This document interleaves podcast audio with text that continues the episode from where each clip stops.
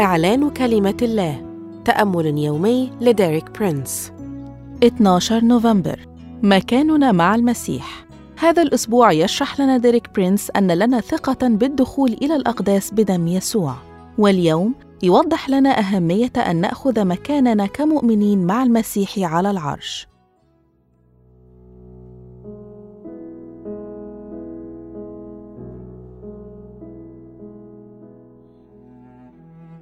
يدعون الله في رسالة العبرانيين دعوتين متشابهتين إحداهما في الإصحاح الرابع العدد 16 حيث يقول: فلنتقدم بثقة إلى عرش النعمة.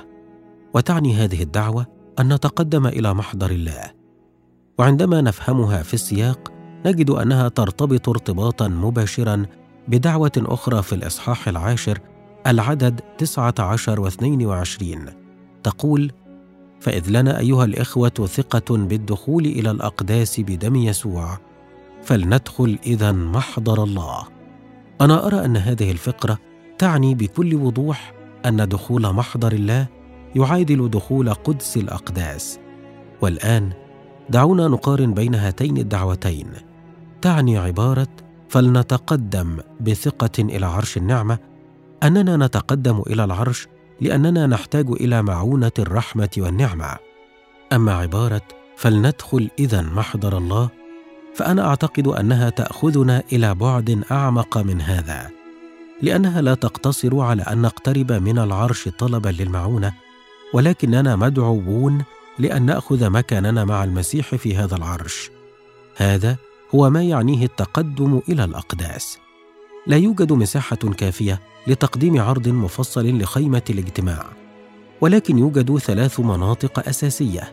الأولى هي الفناء الخارجي ثم وراء الستار الأول للخيمة كان يوجد القدس وأخيرا وراء الستار الثاني كان يوجد قدس الأقداس. تعتمد اللغة العبرية على نمط خيمة الاجتماع. إن وجهتنا دائما هي قدس الأقداس وراء الستار الثاني أو الحجاب. أشكرك يا رب لأني أستطيع الاقتراب منك بدم يسوع. أعلن أني آخذ مكاني مع المسيح على العرش وأني سأتقدم إلى الأقداس. آمين. لمزيد من الكتب والعظات لديريك برينس قم بزيارة موقعنا